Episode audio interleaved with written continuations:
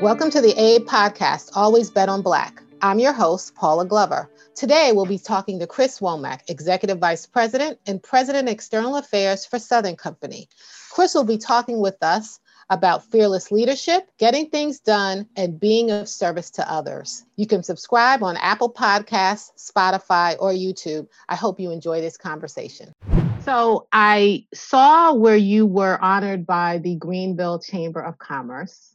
Oh God, you one of its back. favorite sons. Yes, of course. Yeah. Um, and so I wondered if you would like to talk a little bit about kind of what that was like. And I and I, I did see a subsequent interview. Um, so I'll share that with you where you shared the story about being, I guess, eight or nine years old and getting um, assistance for your mom in the hospital um, right. And so I'm just really interested in how those experiences, if if you want to share that story, share the story, but how those experiences kind of framed how you thought about who you were going to be in this world moving forward.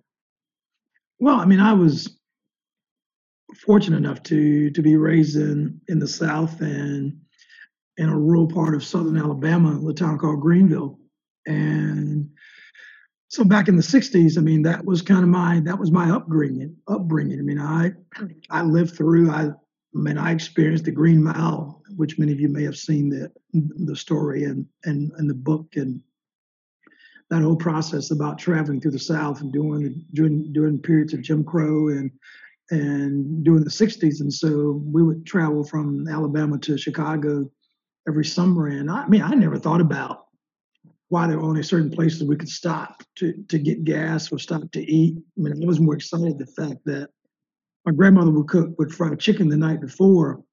And so I couldn't wait to, to, to stop somewhere and get the fried chicken out of the aluminum foil and some white bread and and have, have that experience. That was something that was that was a thrill to me. I mean, I didn't, I wasn't worried about where we could use the bathroom or where we couldn't. Uh, so there was a lot about that period of segregation that I recognized and noticed, but didn't fully appreciate um, the limitations that it had imposed on, on me and my family in terms of living. And so, yeah, I I went back to the Chamber of Commerce uh, to give a speech ab- about business, the economy, politics, and a lot of different things, but I also use it as an opportunity to, to, to, to challenge the city to, to be better in a lot of ways. And we, like a lot of other other communities during those periods, we were divided by, by railroad tracks. And so I use the railroad tracks as an analogy about being on the other side of the tracks and how to bring bring those communities together. I mean, we were divided by railroad tracks. We were divided by Baptist versus Methodist. I mean, there were a number of different divisions we had, and of course, we were divided by race, black versus white. Uh, so I used that conversation at the Chamber of Commerce uh, to talk about some of those things. And I shared one story where my mother was not feeling well. We went to the doctor's office, and we were sitting in the in the colored waiting room. And we'd sat there about 45 minutes an hour. My mother was in pain and she had not been seen, she had not been responded to. Uh, so I decided, unbeknownst and not paying attention to, to protocols or to norms, I went to the white side and said, Somebody needs to see my mother. And kind of made a big stink. And the doctor came out and said, What's going on? I said, nobody's with my mother's on the colored side on the on the other side and she's not being responded to and so the doctor uh, went to uh, deal with her and they, they were actually they had a wonderful relationship and so he went and saw her and cared for her and and at that point um, the kind of colored and separate waiting rooms kind of changed. So that's one thing that i that i remember and I mean, there were no, a number of other examples where where I did see segregation, and once again, I, as I said, the limitations it imposed on me and my family and other black people growing up in the South, and so said, you know, this is not fair, this is not right, this has got to be different. And so, what is it about your particular up, upbringing you think that allows you to see yourself bigger than just, or differently than just kind of what segregation would have defined you as a young black boy? my grandmother was a, a, very spiritual woman who grew up in the 1800s, uh, late 1800s, and who I who I grew up with. Um, I don't know why she did it, but she always she always said you can be whatever you wanted to be, and I didn't know what that meant. I didn't know what I wanted to be. I mean, I didn't have this, these images of black executives in companies. I didn't see the potential for a black person to be president. The images I saw were of being a preacher, uh, being a teacher, or maybe a principal. I mean, those are the, the those are the images that I saw uh, as I was growing up, or maybe maybe a black athlete. I mean, we did see uh, sports figures at that time, uh, but I just I when she would say you could be whatever you wanted to be, I didn't know what that meant. Uh, and then the other thing she would say to me and my brothers was that we were as good as anybody and we were better than most. And so I never saw myself with, with limitations. I never I never imposed limits on myself about what I couldn't do or what I what I didn't have the opportunity to do. And so I never saw an opportunity that I wouldn't pursue or that I wouldn't chase if it was something that was that was of interest to me. And I always felt like whatever I chose to get involved in, that I could be successful. I had to put the work in. I had to get along well with people, uh, but I could I could achieve it. I could be successful in whatever I I desired to do if I if I put the work in. So let me ask you this question: How then were you able to, if you did experience kind of self doubt, and, and you know we we hear a lot more today than normal about people being able to reflect and say, you know what, yeah, I had imposter syndrome. I, I certainly doubted my ability to be able to do X, Y, and Z. Um, did you ever encounter that? And, and if you did, how did you push through it? Um, it, it was me seriously. I mean, I, I mean, my grandmother was was a very spiritual woman, and so I grew up in a very spiritual, faithful household, and so our faith was very, very important to to myself and to to my family as I was growing up, and and yeah, so we spent a lot of time at church. I mean, the weekends were were times we spent in church at uh, at uh, went to Sunday school, had the main service, uh, went back for the evening service, did Baptist Training Union. I mean, we did I did all those things, and so so faith has always been a very very important part of my life, and I, and I think that's what in those in those down times in those periods of uncertainty, uh, my faith has always brought me through and always given me hope that things are going to be okay. And so that has been yeah, I've got to do my part. I've got to prepare myself. I, it, I just can't be wishing and hoping and shucking and jiving and and trying to kind of slip my way through. Uh, but I always knew that. I always felt. I've always had a pretty positive attitude that things are going to be okay. Uh, it may not be the time frame in which I want it to be, but things are going to be okay. And and that's been a, been a kind of uh, foundational part in uh, part of my life as I've as I've gone through it thus far. So you said that your grandmother and your mother always told you that there's really nothing that you can't do and nothing that you know that you can be whatever you want to be. Um, at what point did you decide what it is that you did want to be, and what was that?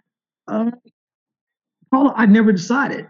Never decided. I mean, I've I still haven't decided. I I've been on this phenomenal journey of, of life and, and experiences, and been incredibly blessed and fortunate with the opportunities that I have been able to to pursue. I um, I left school in in Kalamazoo, Michigan, in 1979, and uh, went came back home to Alabama. And my mother really wanted me to be a teacher.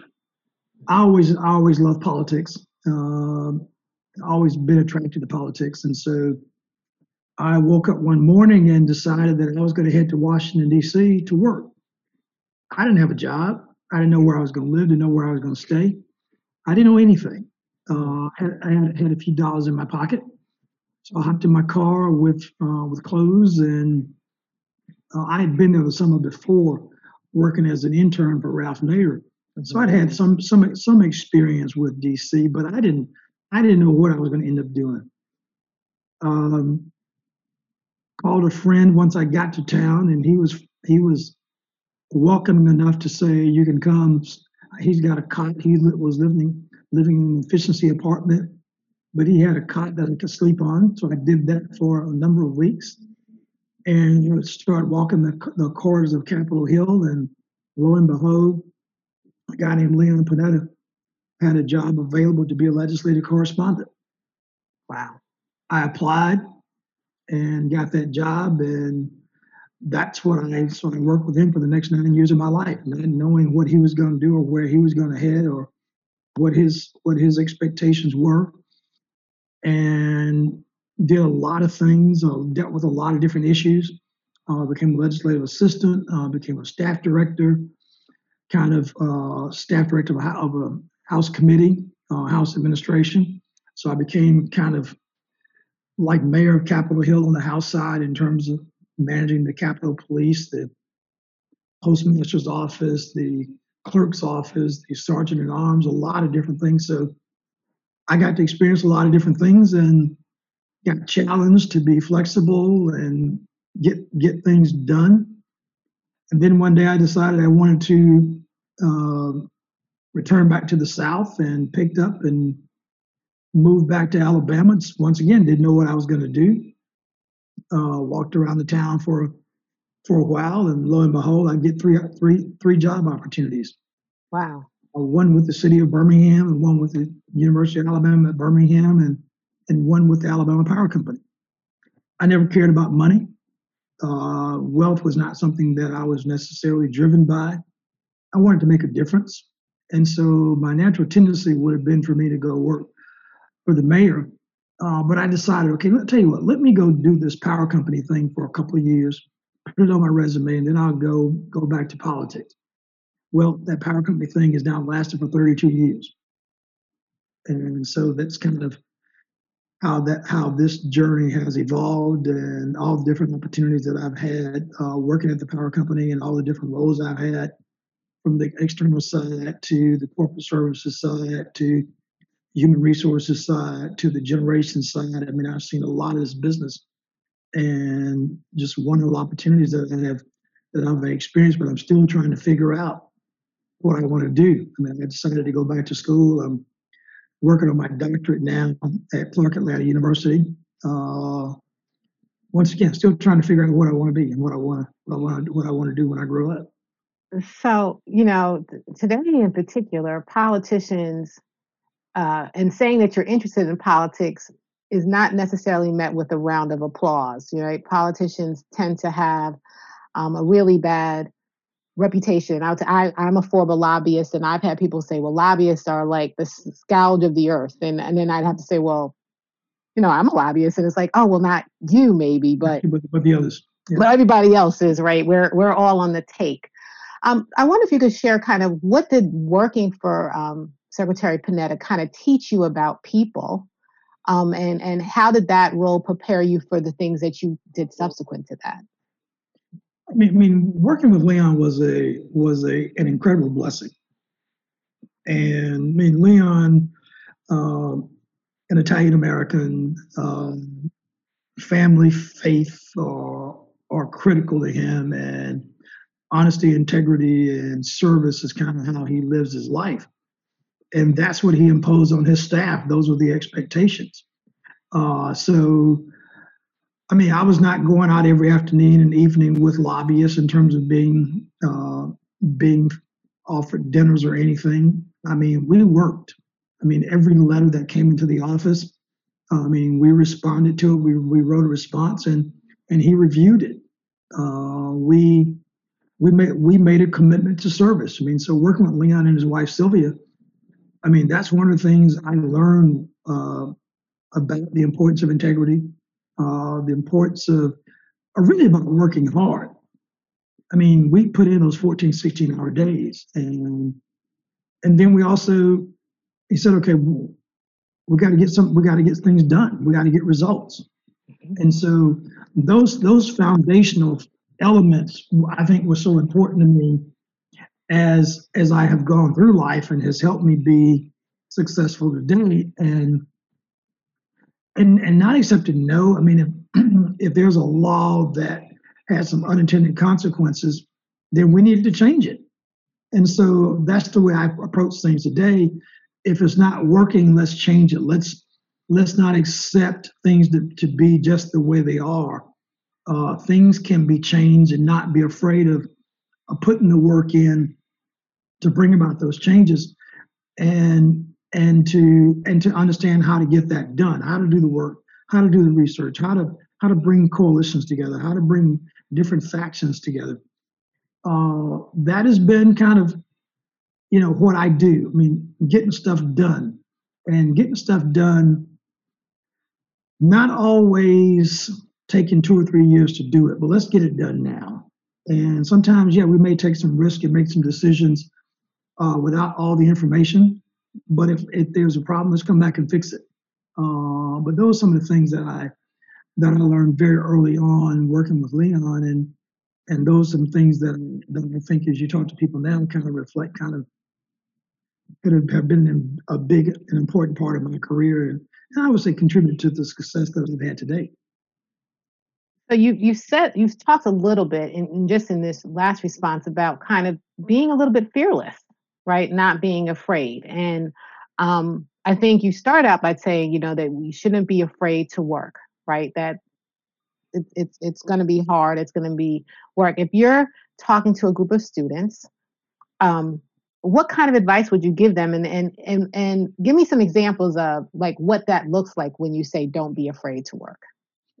Oh yeah, I mean, I once again, I, I think because I, I have never been driven by what's the next role, what's the next opportunity.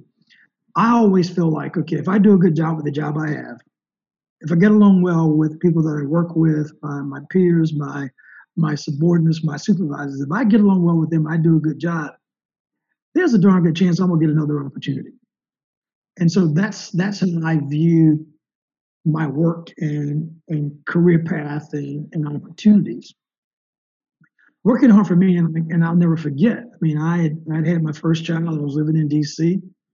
Uh, this is probably back in 1986, and I was working on immigration reform issues, and I was also staff director for the subcommittee on personnel and police.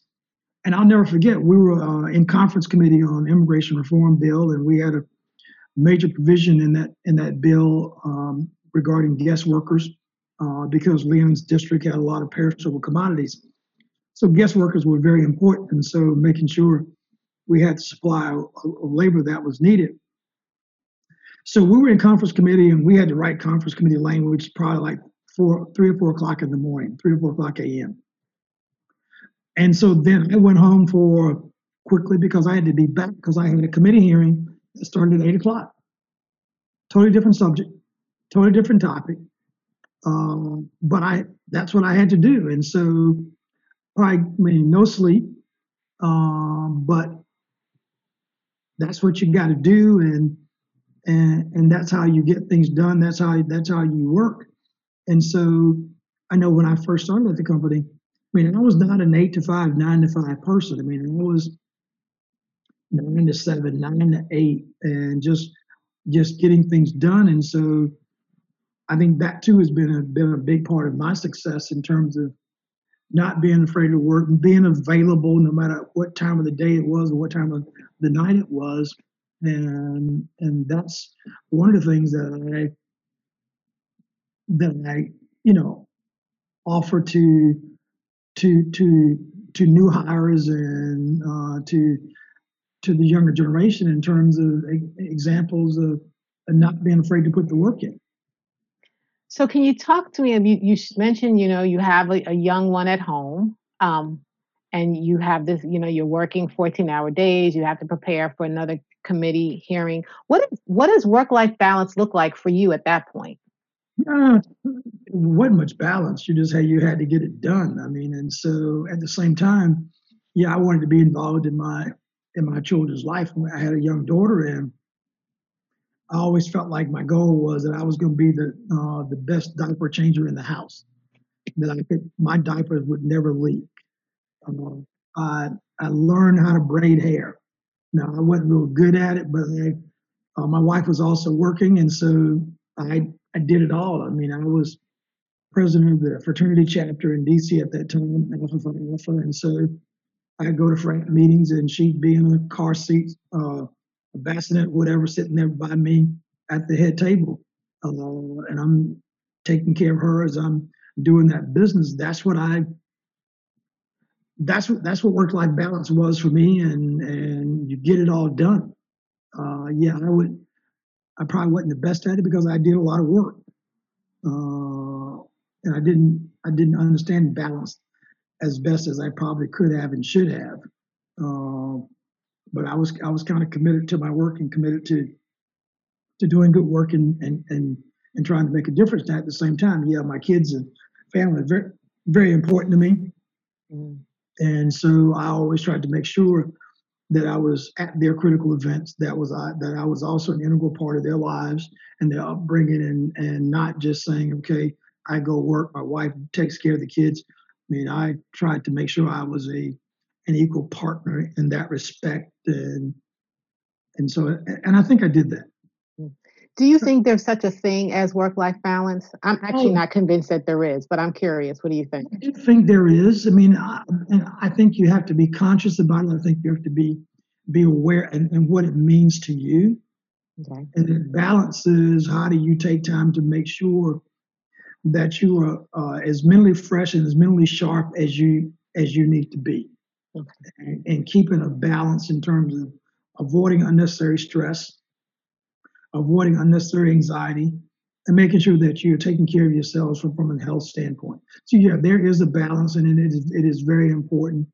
And you have to find out find out what that looks like and feels like for you uh, in terms of your life.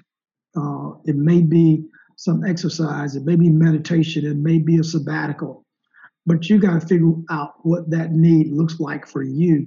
But yeah, there's a there's such a thing as work life balance, and it's and it's important and critical and vital, uh, I think, to us.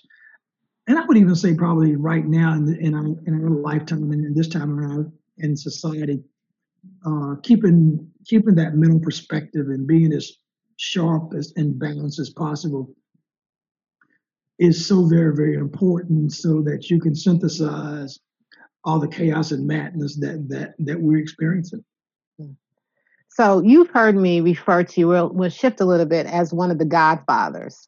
Um, and and I'll and I'll tell you what I mean by that because I'm not sure that you would necessarily know, but I can tell you that very early on in my career, um, you know, there are not a lot of African Americans or Black people who are in real leadership positions in our industry across the board. Doesn't matter sector. They just there aren't many. Um, but you know, I was working in Connecticut and I actually knew who Chris Womack was, even though I did not know you. Um, your name was just one of those names that if you said, well, who are the black leaders? There were names that just rolled off the top of the tongue. And you were one of those people. And I wonder if that brought, well, one, are you, were you, are you or were you ever aware of that? And then did that bring any additional pressure or something for you because of that? Being aware of it not really. Uh, I was, when I joined the company uh, back in 1988, probably that next year, I attended my first ABE meeting in Hilton Head, South Carolina. Mm. And I met a bunch of people in, in ABE at that time, and I got to know them pretty well. And a lot of us, Hilda and we became dear friends and kind of partnered and worked with each other throughout the course of our career. And so that's kind of just what we did. And, and as more African Americans got into the business and got into the industry, yeah, I'd been there for a little while. And, and so always willing to share my experiences and, and my two cents, my few nuggets about what helped me be successful and my two cents about what you need to do and some of those things. And and yeah being just being somewhat fearless and and and speaking the truth and saying things in a way to to get people's attention but also to help them uh, uh, advance and, and and and have good experiences throughout their lives and throughout their work careers. And so um, I always wanted to make sure that I was doing my part in terms of bringing others along along the way. I mean, I knew when I joined the company there were probably, I mean, when I first joined the company, there may have been one black officer inside of Southern Company. Mm. Uh, I can't even tell you the numbers of black officers that we have today, uh, but it's in the 20s, and and always looking for more. Uh, and so, like I said, I just I, I just think we I and others we have a responsibility uh, to make to make a, to make the places where we stand, the places where we live, the places where we work, a little bit better than they were when we when, when we first arrived. And and so giving back, helping is something that's very important to me. And making sure I take enough time, making sure I take time. May I, you say you want to meet with me and talk with me, I'm going to do that. Yeah. I'm not, and it's not going to be okay. What's going to be six weeks from now? No, we're going to we're going to try to get this done pretty quick. And so I just think that's that's a responsibility I have, an obligation I have. That goes back to that. I, your job is to get it done. Let's get it done. Let's, Let's do get it. it done. So, what would you tell um, somebody early in their career? I, you know, I often will hear from mostly young women, but also young men who are kind of struggling and trying to figure out how they navigate or plan their career um, moving forward. And I rarely have anything to say, um, good advice, because I think, like you, I kind of just went with where it was taking me. I yeah. didn't necessarily have a plan. And if someone said, "We think you're good at this," I was like, "I'm going to make sure you you I'm gonna prove you right." That's always been kind of my attitude. Um, but there are many people who come in and really have an end goal in mind. And so, how do you help them think about like how they can get there if they're going to get there, or put it in its proper context? I do think today there's probably a more structured path and a more structured conversation that has to occur, and it goes to what are my skills? What am I good at? And how do I enhance those those skills uh, at, at the outset? And and then and then then what are the experiences I need to have? So then that, that whole kind of collaboration of my my skill set with my experiences, and then with those two things plus good outcomes plus good results, plus I'm a good teammate. I work well with other people. I think it kind of leads to that success uh, equation that I that, that, that I think about and talk about in in terms of how I see how I see the work experience evolving. Um, but I think, yeah, talk about. I mean, what am I good at, and what is it I know? I mean, what's my what's my master's degree in? I mean, in terms of what's what am I good at, and then how do I make sure I get the experiences um, throughout throughout the business so I so I can know how the business runs. I understand the business and I know what contribution I can make onto its success. So tell me a little bit about because you've said this a couple times now, right? Getting along with other people. Mm-hmm. Um, I, I love for you to expound on that a little bit, and and why is that important? Um, and quite frankly, how can it hinder you, right? Mm-hmm. So how do we measure this for ourselves, right? Yeah, and and and Paula, my language is is is less about getting along, but is more probably about working how you work well with other people. Okay. Uh, being being part of a team. I mean, I don't want to just go along just to get along. Okay.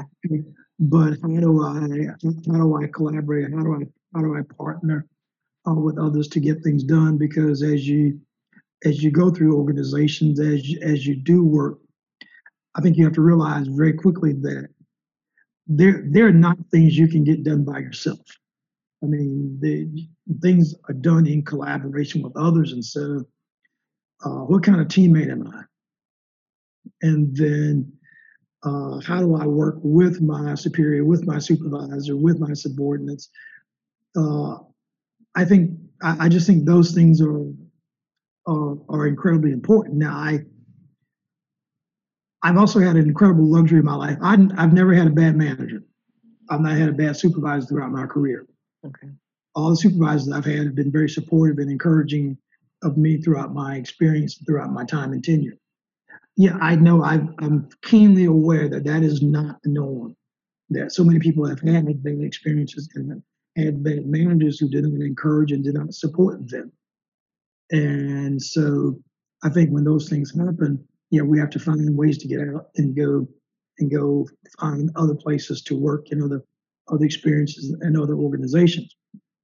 Um, but but I do think that when I say work well with others, like I said, one to get things done, and secondly, it's I mean as you are looked at and considered for other opportunities, somebody's going to say, "What is it like to work with Chris Womack? What is it like to work with Paula Glover?"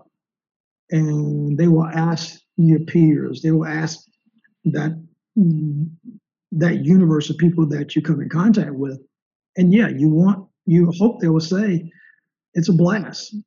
Um, he's uh, he, he he's enjoyable to work with. He's a contributor. He help he helps me. I help him. We kind of yin and yang. We kind of do things in a very collaborative kind of way. He's not just out for himself, but he's out for the team. I mean, those are the kind of things you you're looking for in an organization uh, as as you look to go and pursue and and, and achieve other experiences. And so, for those of us who may have a bad manager, would you have advice for them on how they navigate that particular situation? Yeah, I think you have to then go to your mentors and others outside the organization uh, to to get some coaching and counseling, and then decide uh, how you either help that manager, help that manager help you, in terms of whether you need more more more clarity in your terms of your goals and expectations, uh, in terms of what feedback you want and need. Um, but just getting clarity around what that relationship, what's not working, and then understanding why it's not working. And then if it's not fixable, uh, let's figure out a way from a way to get out of it.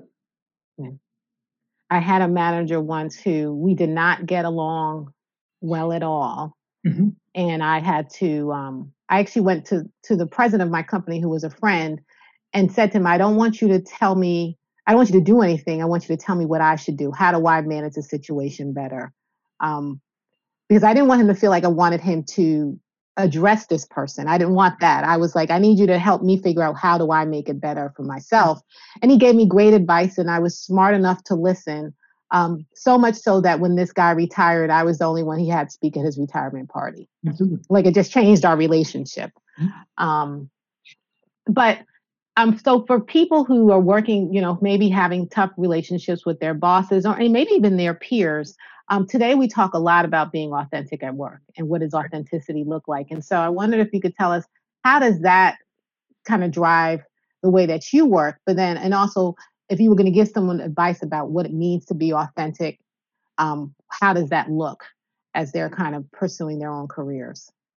I mean, I think that authenticity looks like um, this relationship, this explain to me what this feedback looks like. Uh, being uh, being honest with me about how, I, how I'm performing. Uh, give me give me great clarity. Give me what is it you expect of me, and let's make sure we're aligning our expectations. I mean, I, I think in, in, in work relationships, uh, that's one of the biggest fallacies in terms of one of the biggest flaws in terms of why organizational relationships don't work is because uh, managers are not clear about expectations and then managers don't give good feedback uh, uh to, to the employees and as a result those relationships sour and the employee then chooses either to leave that organization or, or to leave that company i mean most people leave leave their leave their company because of a bad rela- bad relationship with a manager. Mm-hmm. And so the authenticity comes back to that great clarity about what is it what is it I'm expected to do and what is it you expect me to do and what is it and how do you expect me to do it and then when I when I get it done uh, yeah give me some recognition say thank you or whatever but also if I fall short uh, give give me that feedback in terms of how I can get better. Uh, and so that's that's what I think is so important in these in these work relationships and these work engagements. And and so, in, do you think that managers, because I, I, you know, as a as a leader, it's hard sometimes to give people feedback that's not positive. Um, that you know, yeah, we always hard. like to share good news, but we never necessarily want to share bad news. No, it's hard. I mean, it's just just not what we like doing. We don't like giving negative, negative feedback, and so so sometimes we don't want to do it. But I think that's the worst thing you can do is not not give that feedback feedback because at the same time, uh, that work experience, that kind of work performance continues. And at some, at some point, that person will have to be either reprimanded or removed from, from that role. And the, thing that you don't want to happen is, is that for that person to be surprised. I mean, if you ever have to terminate someone or, or reprimand uh, someone, it really should not be a surprise to them. Um, they should know what's coming because you have given them enough feedback and, and enough input that they know that they know what's coming. It, it is not a surprise. And so, if it's a surprise, uh, the manager has the manager has failed in terms of that relationship. Do you guys do 360 reviews where managers get feedback from those above and be and below them? Yeah, lots of coaching, uh, lots lots of input. Uh, so 360s, uh, ongoing, continuous uh, performance management, performance engagement, uh, regular feedback sessions. All those things are expected uh, throughout our organization. And how do you find that people respond to that? Um, many people don't like doing it because it takes time, and you'd rather do other things than, than sit down with an employee and give him or her feedback. Uh, so it's something that we have to make sure that people are doing, um, that we require it. Um, but then it's also it's uh it's you got to also make sure you focus on the qualitative aspect of that process to make sure what's the quality of the feedback. Uh, what, you know, is it are you just saying, yeah, you met this, you didn't meet it, but kind of give me some details, give me some specifics about where I fell short. That's the other part of that process that's also got to be pretty authentic and, and pretty real in terms of providing what we call dirt on honest feedback, uh, because that's that's the way people get better. That's the way employees get better. That's the way we get better results throughout the organization. It would seem to me, though, that that works well when people are comfortable with the pe- folks that they're working with and they feel like I can speak honestly and openly and my opinion is valued, respected, with all those things that many of us want. And it may not work as well if a piece of that is broken. Is that how you is it have you guys experienced it that way or is yeah. it different? No, I mean it's it's it's yeah, I mean that it's it, it's kind of a normal human human experience and kind of a normal human human relationships in terms of one not necessarily wanting to give that negative feedback, um, but then um, you know you you just you, you're not comfortable doing it, and so the other part of that whole narrative is making sure that as managers become managers, we equip them, we prepare them to be good managers.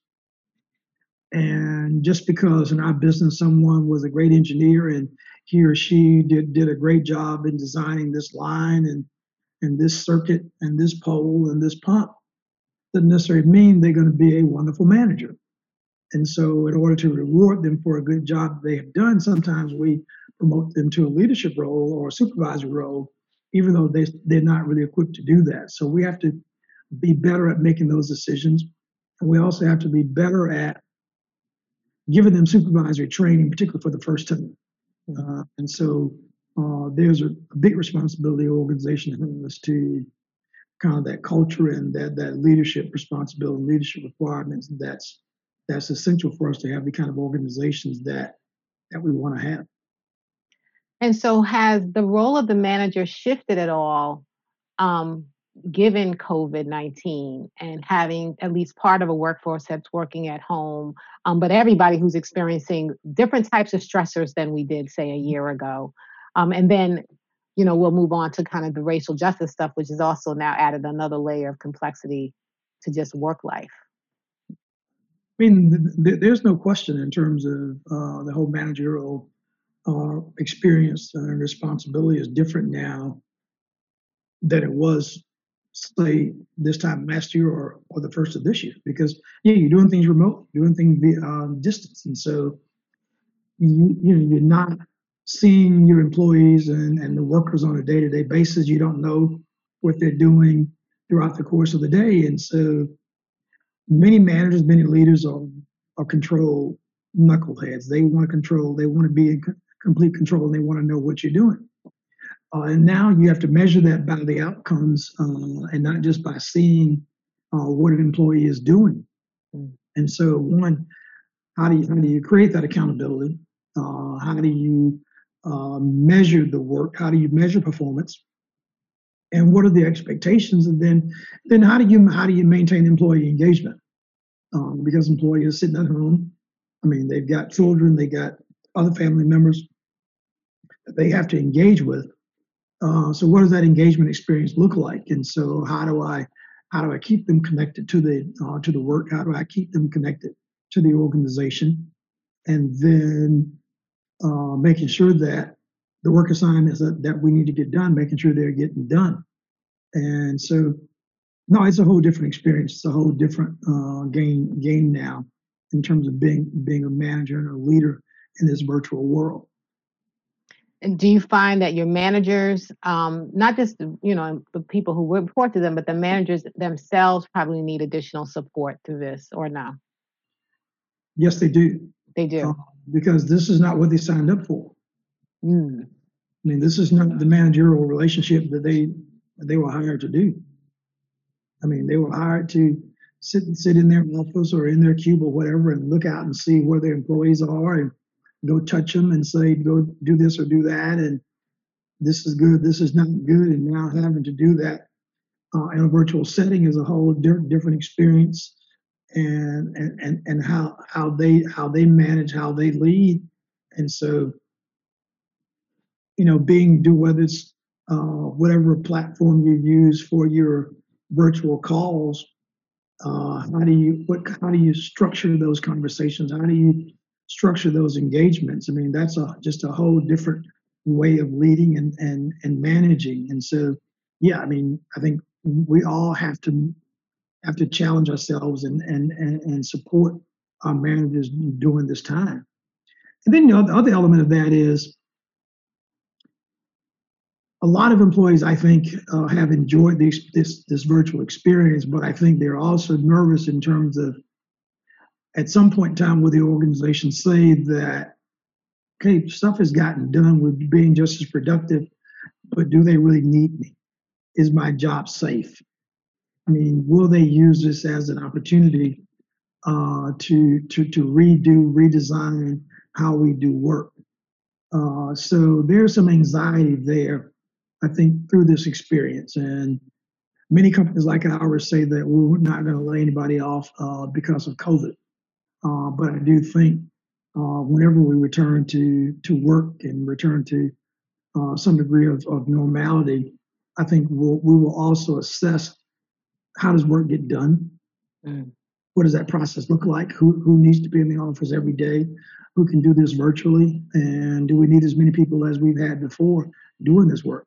Uh, because there are a lot of experiences, a lot of learnings that, that, that we're receiving going through this virtual experience.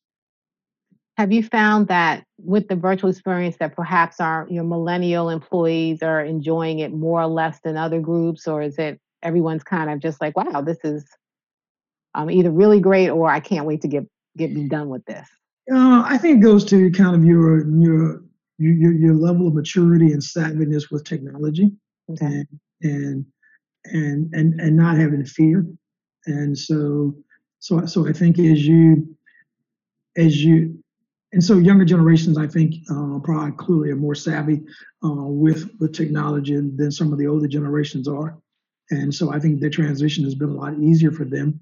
I think everybody recognized that they had to come and get up to speed and and do things uh, relying on technology to get work done. Whereas in the past, they would have done it themselves or done it through somebody else. And so they've had to um, uh, make sure they they learn how to rely on technology and utilize it uh, to help get their work done. So we we have a little bit of time left. I want to I want to talk about race. Um. And we we we did the virtual roundtable with Public Utilities fortnightly, um, and we we you know, and at that point we were responding to George Floyd and some of the other incidents, and now we've had Jacob Blake who was shot this weekend.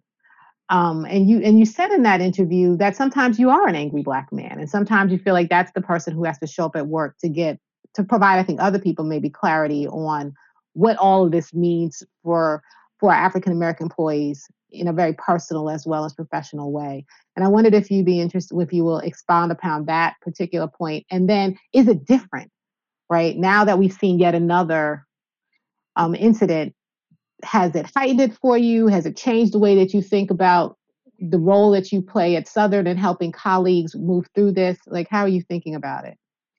Uh, first question about anger.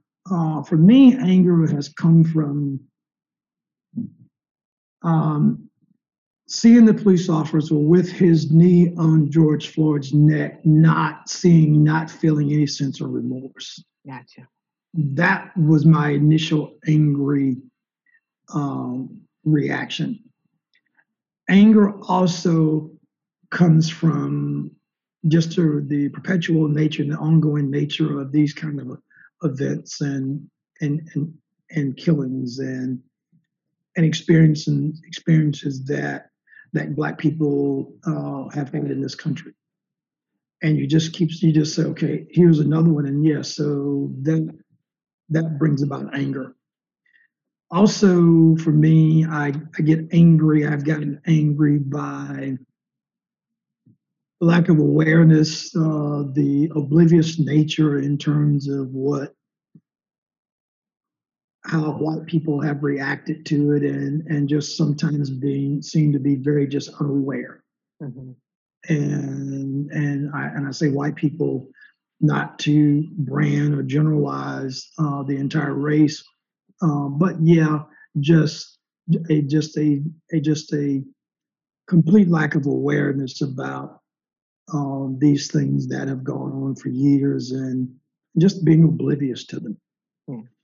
Uh, and so that's kind of ha- has been the source of, of my anger.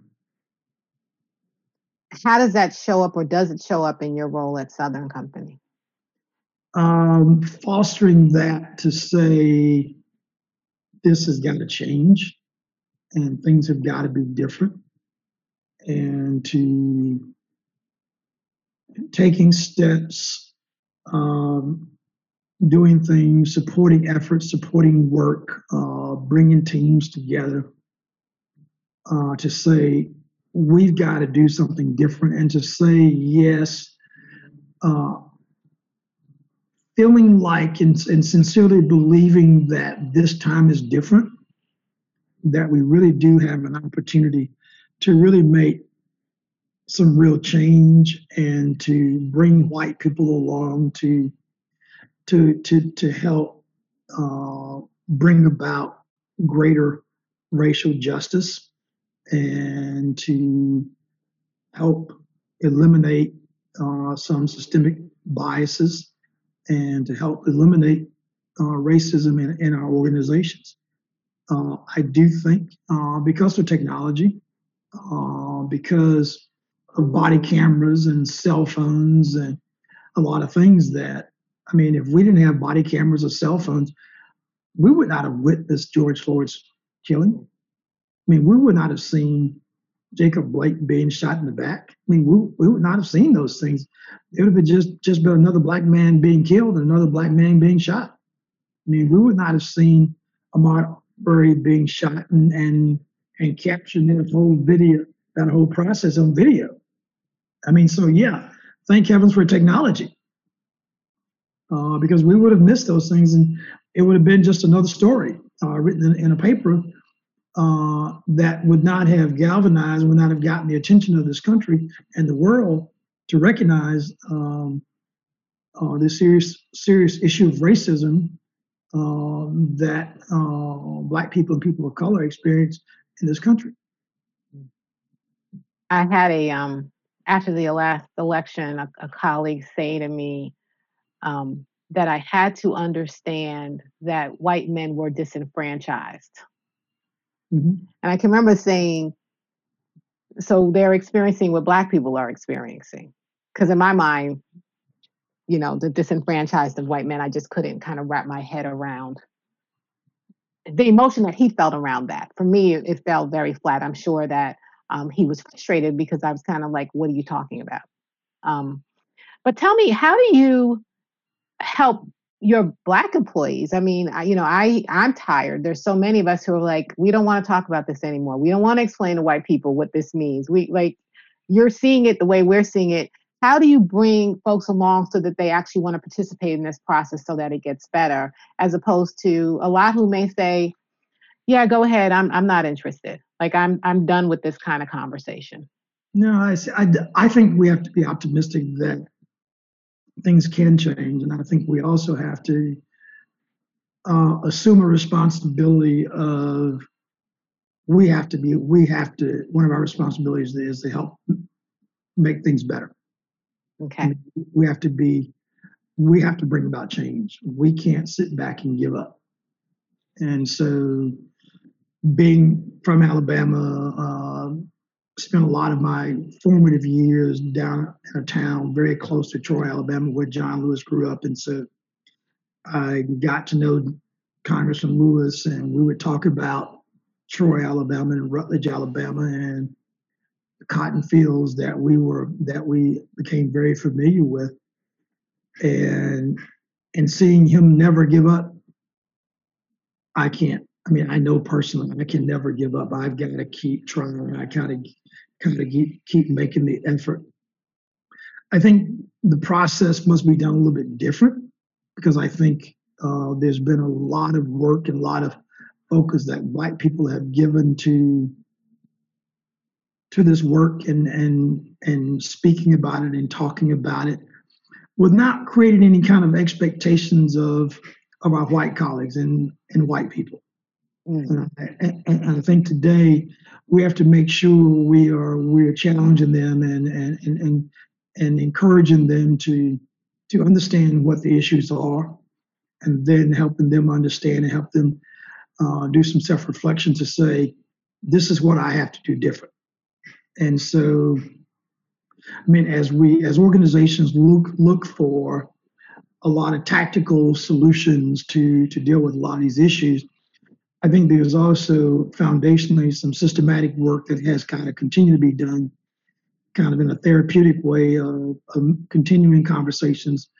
Uh, make sure there's listening occurring. Make sure there's self-reflection that's going and helping people understand and processing uh, what they're hearing and then understanding what to do with that, what to do about it, what, what to do with it, and what to do about it. Mm. And yeah, we've got to do a lot of the other stuff as well. Um, but but but but I do think uh, foundationally we got to keep talking. We got to keep listening. People got to keep learning. People got to understand their their own uh, systemic biases and and racism that they may have. And as we sort those things out, that's how we really that, that's how we begin to get better. That's how we begin to make some significant change in in these experiences and these relationships. And I speak a lot about. And that's where I think the, the business community has got to play a major role and got to lead a lot of these conversations and not not just look for government to do it. Well, that that seems to me to be a bit of a shift right? That business has decided or business leaders would say yeah this is an issue that we need to weigh in on and lead on. Um, some might suggest that it's outside the purview of business um, that and the business job is to right run efficient companies that make money for shareholders and right and, and provide help allow employees yeah.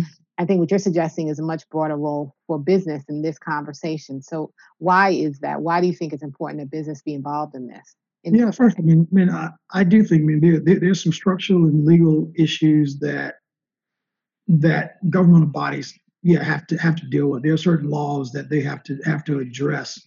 Uh, but I think when you look beyond those things that deal with the hearts and minds and souls of people, when you when you look at the relationships that business has with its customers, that business has with its employees, and that businesses have with its communities I think you then say, okay, business must be a leader in the in these conversations because, I mean, business is going to say, yeah, I mean, I know demographically uh, the makeup of, uh, of of the U.S. in particular is going to change. It's going to be browner going forward. So I've got to be able to to attract uh, a number of different looking people, uh, different kinds of people to come work for me um, my customers who I sell stuff to, there are certain expectations they have and certain demands that they have of me as a as a business and as a company, and I must be I'm, I must be able to respond to that to them uh, to create that customer relationship and experience with them. And then businesses live and work and and and operate in, in, in communities.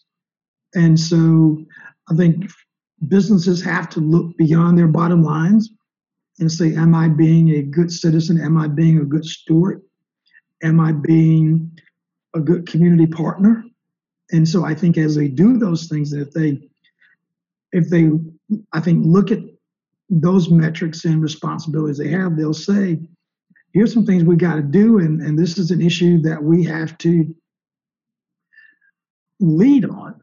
We have to we have to demonstrate leadership. We have to be we have to show how we can do this and how we can be better because not just doing it because it's going to make my business better. My, my business should should be more productive. It should be more efficient. It should be um, more engaging and and just a, a wonderful place to work. Um, but it makes life better for for for my employees, uh, for my community, for my customers, for and for my investors. And so I, I think you, I think businesses have to look at it holistically and, uh, but also just look at look at this conversation, look at these issues in a manner that looks at it where it's much bigger than their bottom lines. Uh, but but we do have uh, social obligations uh, to this world we live in, and so I, I think that's the challenge we have, and and that's the challenge that we as business must must embrace and must champion and and say, you know, we're going to be the ones that's going to change this, and, and we're going to lead the change. Do you think, or where where does um, diversity, equity, inclusion? How does that intersect with this relation, this conversation? Is it the same, or is it a complement to, or how would you see the larger DEI conversation?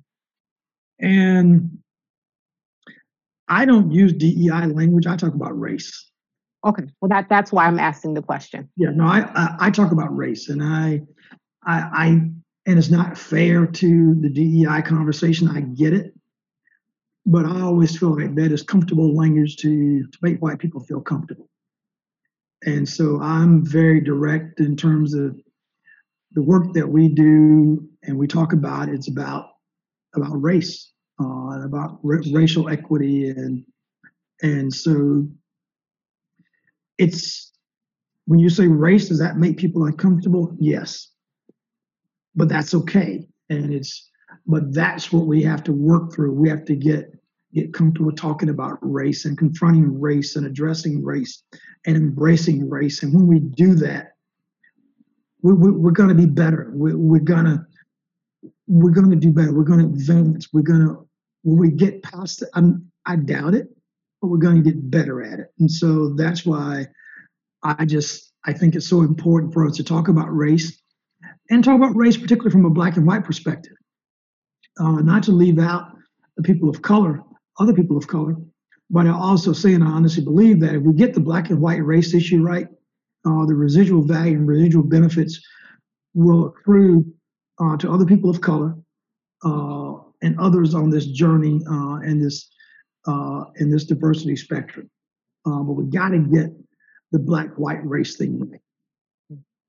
So, why do you think people are so uncomfortable with the race discussion? And I, I agree with you completely, but people are uncomfortable talking about race. Why do you think that is?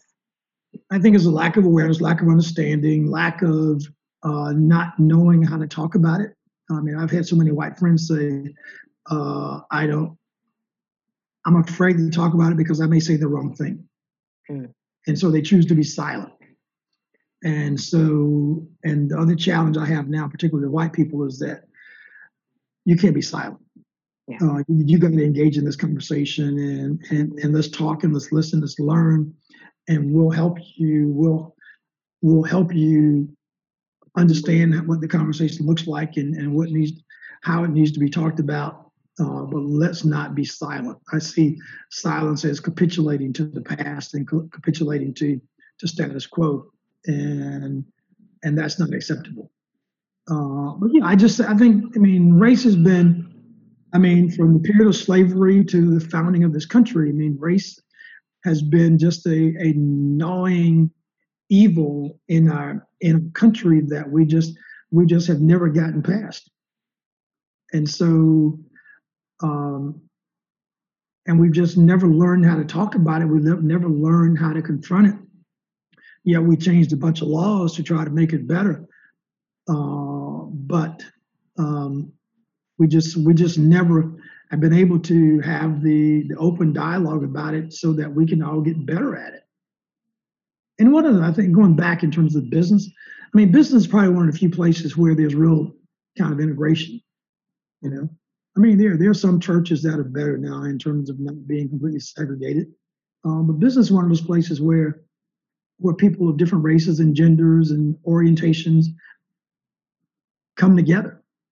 You know, and one of the uh, and one of the few places, and so that's why once again why we have the opportunity, I think, to uh, to uh, to lead on these subjects. And so, as a leader, how is it going for you at Southern Company, right? Because it's not that you have only black employees and and that you may have employees who don't necessarily agree that racism is systemic. How do you lead through all of that? Uh, you you confront it. You put a plan in place. Uh, you get you get leadership on board. Uh, you provide avenues for open dialogue. You make commitments and get buy-in and and but then the other part of this is to say this journey, it's a long journey and make sure that it's not episodic. Uh, that when the next storm comes through, we'll move on to something else, uh, and that we're gonna we're gonna stick to this. And and yeah, we've done this before. I mean, we've gone through diversity training. We've gone through a lot of things over my career, and that also contributes to my my frustration and sometimes my anger about this. That we've gone, we've had this conversation, we've had this uh, these these dialogues uh, before, um, but but I do think I do feel like this time is a little different. Uh, but also we learn from our experiences in the past, and and we got to get everybody, we got to bring everybody to the table, understand their perspectives, and they they will be they will, they will be different, and those perspectives must be valued must be listened to, must be understood.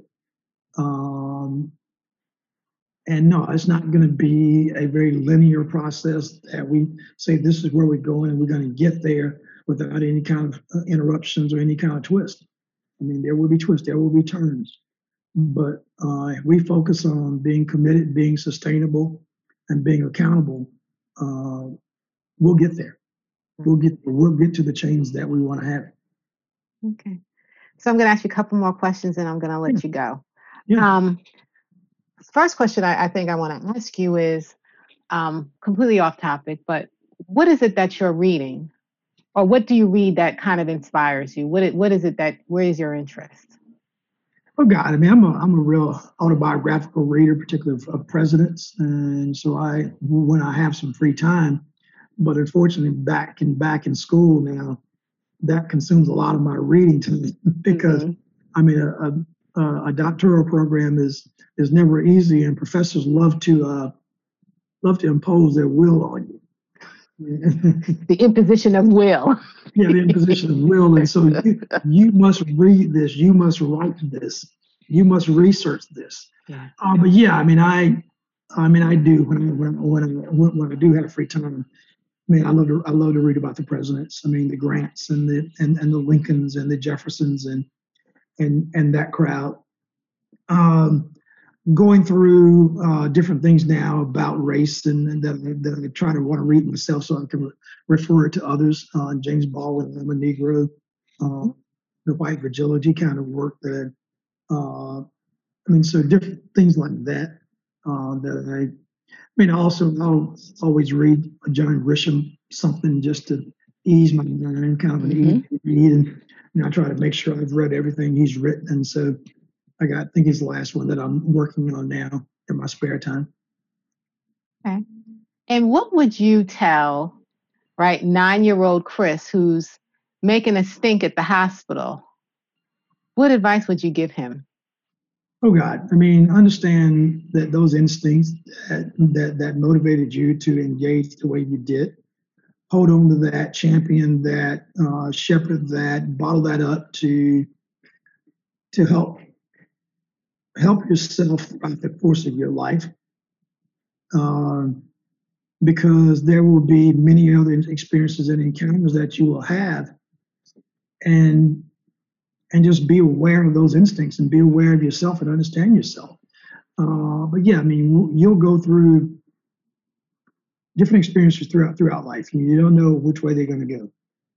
Some are going to go incredibly positive and some are going to go the complete opposite direction uh, but staying focused staying committed uh, staying faithful no, no, no matter what, and and always believing that everything's going to be okay. Just and just remain incredibly optimistic about about life and and and and what this life has to offer, and what this life has all the good that it that it can bring to you.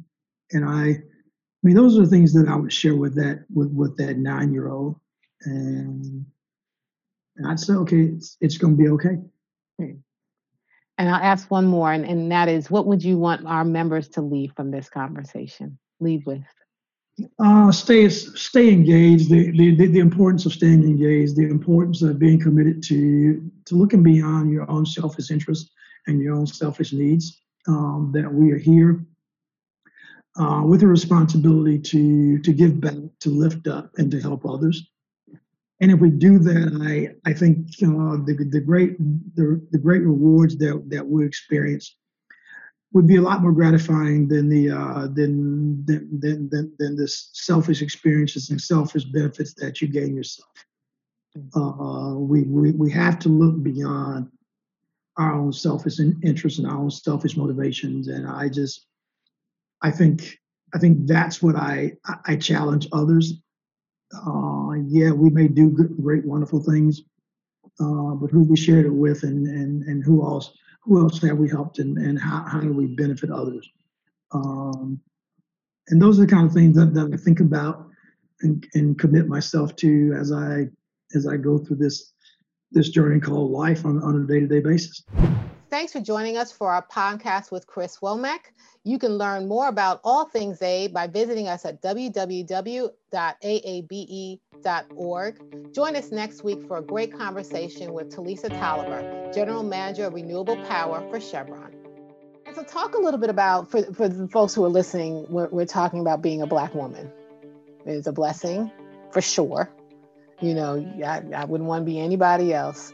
But there is a curse in being double counted. And I want you to share a little bit about what you mean by that and what that looks like for you kind of in your life and then how you manage it. You know, it's one of those things about how people define you, right? and so it's it's it's a blessing because I love who I am. Um, as you said, I wouldn't want to change, you know, any of that. But I think there's also skepticism with every step of success, mm-hmm. right? That you got it because you're female. You got it because you're black. You got it because you're a black female, right?